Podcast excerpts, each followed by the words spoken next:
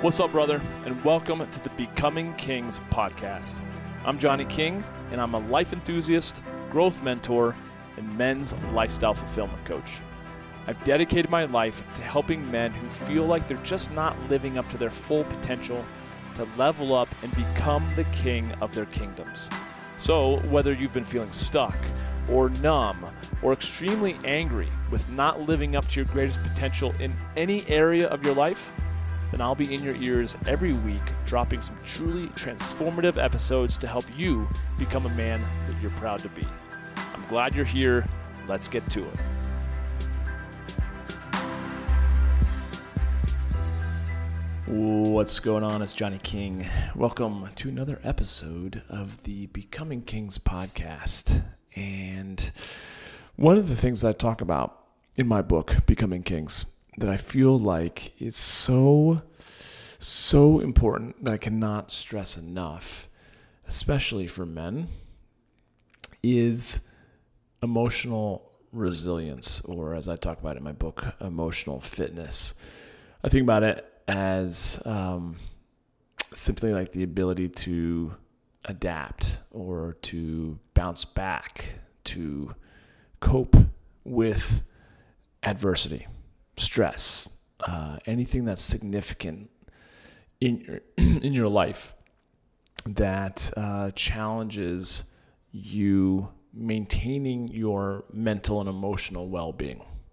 Okay, so it's your ability to, as a man, effectively navigate any type of difficult or emotionally, let's say, distressing situations without them,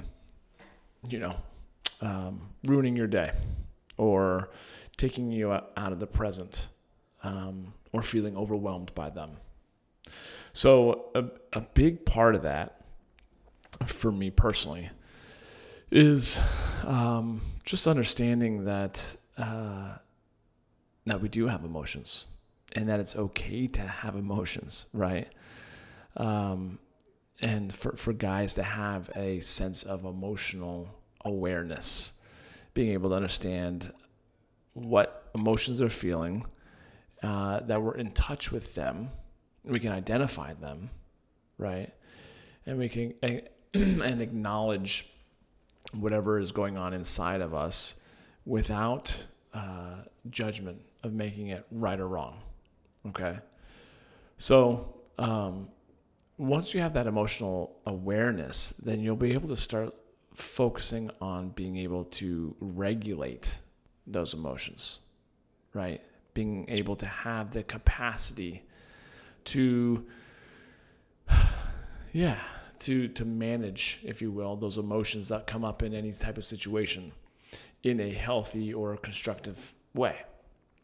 And that allows us to have better confidence and regulation of situations that are maybe evoking intense emotions or things that we would normally fly off the handle of, right? Where we'd have intense anger or sadness or shame. But being able to stay in those moments without letting those emotions take us, kind of steal us of our power. And so you're able to stay in those moments without being overwhelmed by them. And then being able to adapt, being able to be flexible and adaptable in the face of life throwing us curveballs and having uncertainty show up in our lives. And so when you are emotionally fit, you're then able to adjust your thoughts, your behaviors, your emotions to effectively deal with whatever life is thrown at you.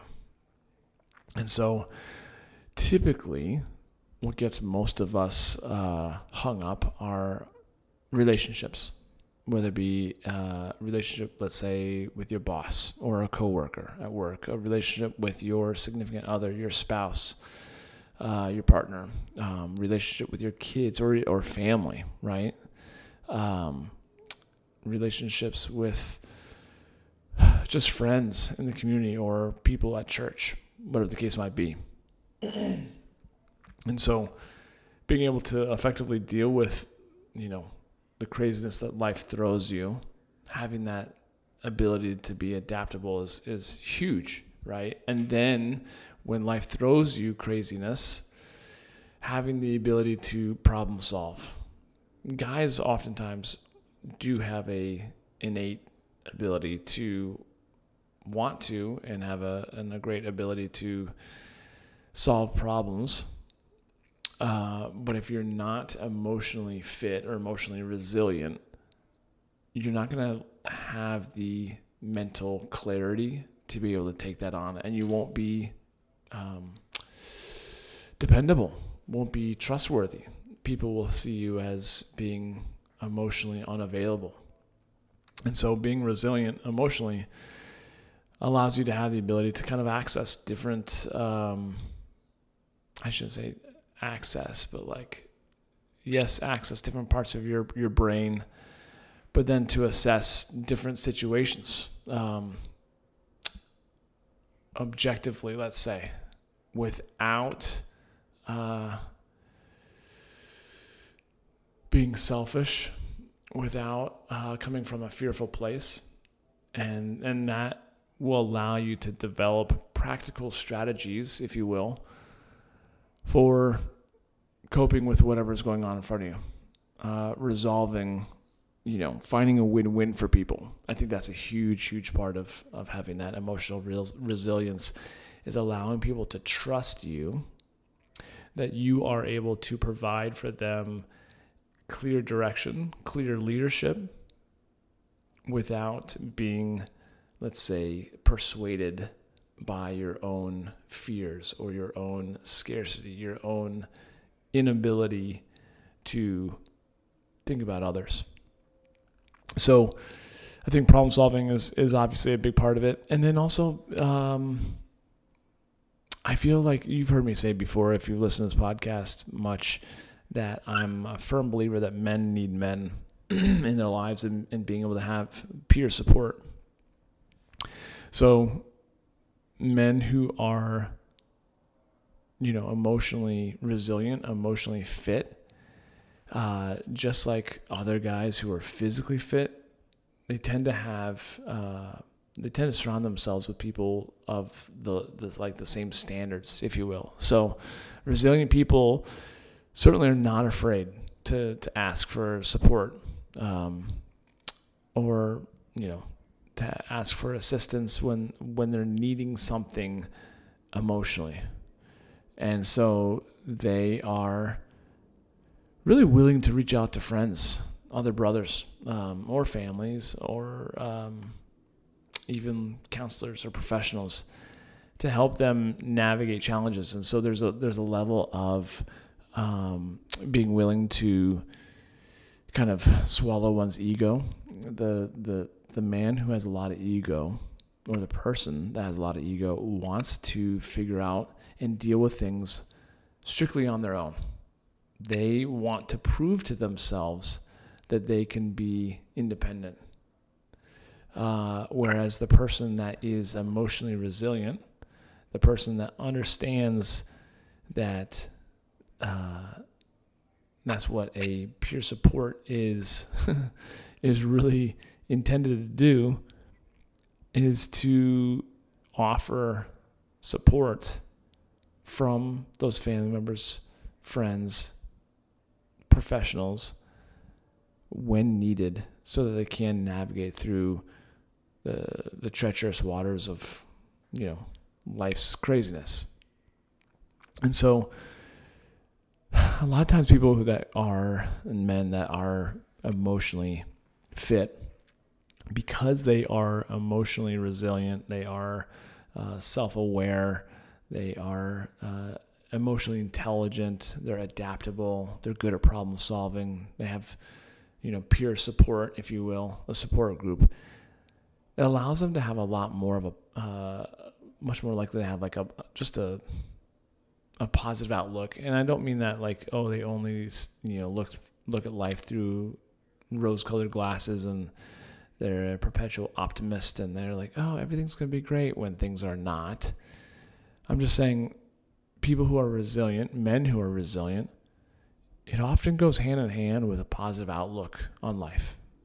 And so emotionally resilient men tend to focus on solutions and to maintain that hope of progress and resolution, even in the face of adversity. And so it's like, okay, we're dealing with this. What can we learn from this?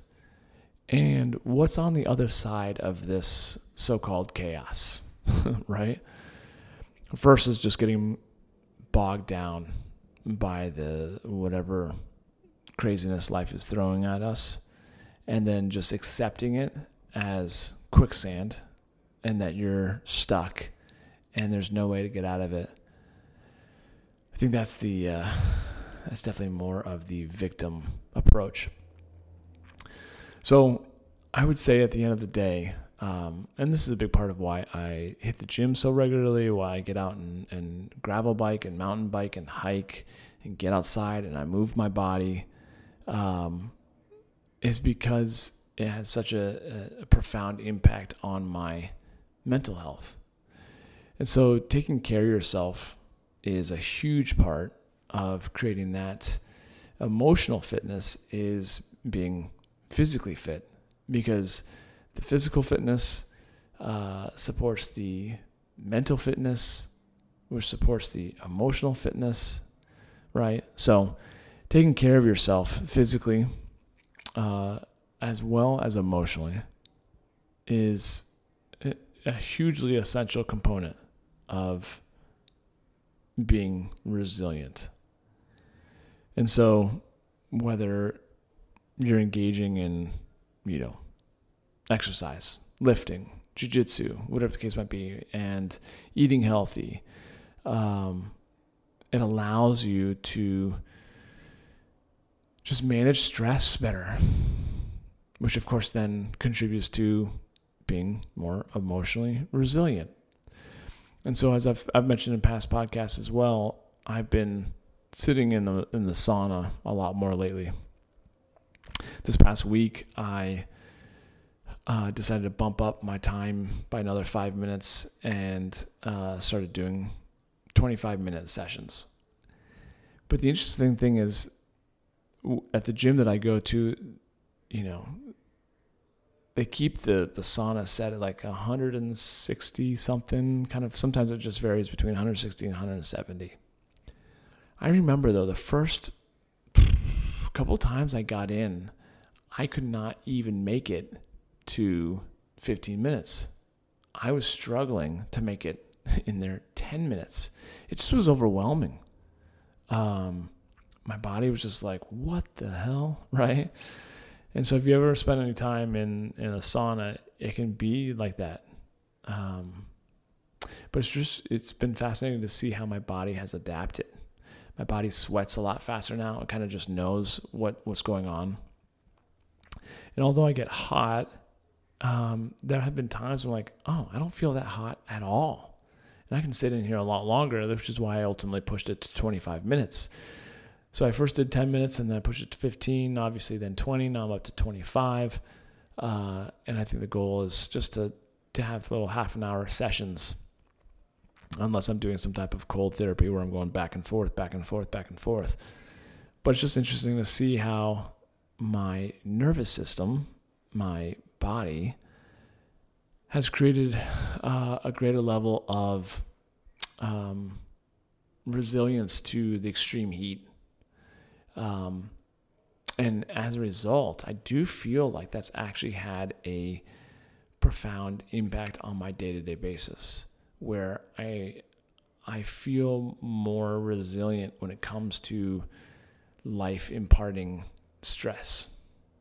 And so that, to me personally, talking about kind of like that self-care component, is so important to support the emotional, the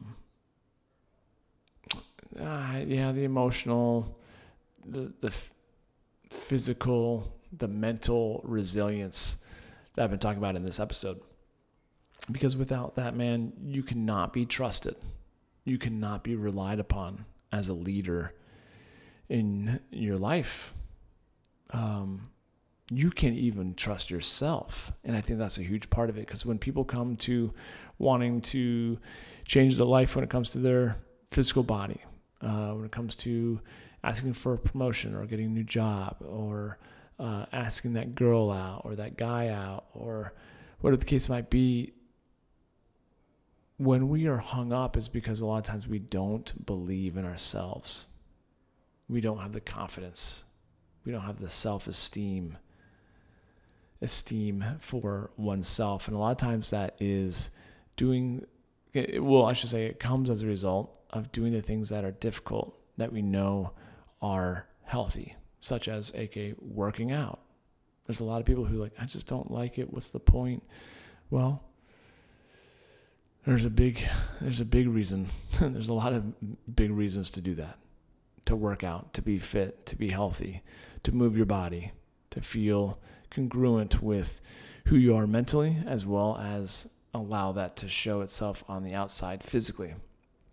So again, going back to the, kind of some key characteristics of being kind of emotionally fit, emotionally resilient. As I mentioned, you want to be emotionally aware. You want to be able to regulate your emotions. You want to make sure that you are obviously also adaptable, that you have the ability to problem solve, that you are willing to seek support from other men or professionals, that you ultimately have a positive outlook on life. You're not a pessimist. You're not a victim. And lastly, that you have some sort of, self-care practice or routine, whether it be working out or meditating, breath work, cold and hot therapy, whatever the case might be. Because all those things are just key contributors to building that emotional fitness. In the same way that if I were to want to build physical fitness, certainly I would lift. I would also do cardio. I would do some steady state cardio and some interval training just to kind of build up my cardio capacity, right? So that when I want to go out and enjoy my life and everything that my body has access to, like hiking or camping, riding bikes, that I don't really have to think about it. I just say, yeah, let's do it. Let's go. And I think that's the key, is that when you are wanting to become a greater leader in your community, in your family, in your life for yourself, you want to create such great emotional fitness that whatever life throws at you, you're like, yep, cool, let's go. It's game time. So I hope that's helpful. It's definitely something I've been working on for the last 15 years and will never stop working on, because I see it's such an important part of my showing up in my world and in my future family's world, is being able to be a dependable leader and support system for them. And it allows me to feel proud, humble and proud, if I could say those two things, experiencing those things in a similar moment, a healthy sense of ego, if you will, that whatever life throws my way, I have the tools and the resourcefulness to be able to cope through, and then not only just survive, but to truly thrive, as the saying goes. So anyways, thank you for listening to this week's podcast episode of the Becoming Kings podcast. I'm your host, Johnny King. If you have any thoughts or feedback, I'm always open to them. I would love to hear what you have to say. Feel free to email me, johnny@johnnyking.com, or you can tag me on social media @JohnnyKing, or feel free to send me a DM. And until we meet again, thank you for listening. We'll talk to you soon. Have a great day. See ya. That's it for this one, and I want to thank you for listening. Hey, if you got some good ideas from this episode and you want more, please feel free to subscribe to the podcast. And if you think others may benefit from it also, share it on social media and tag me in your post so I can say hey. It would also mean a lot to me if you felt inclined to write a review of the show on Apple Podcasts, since I read every single one of them.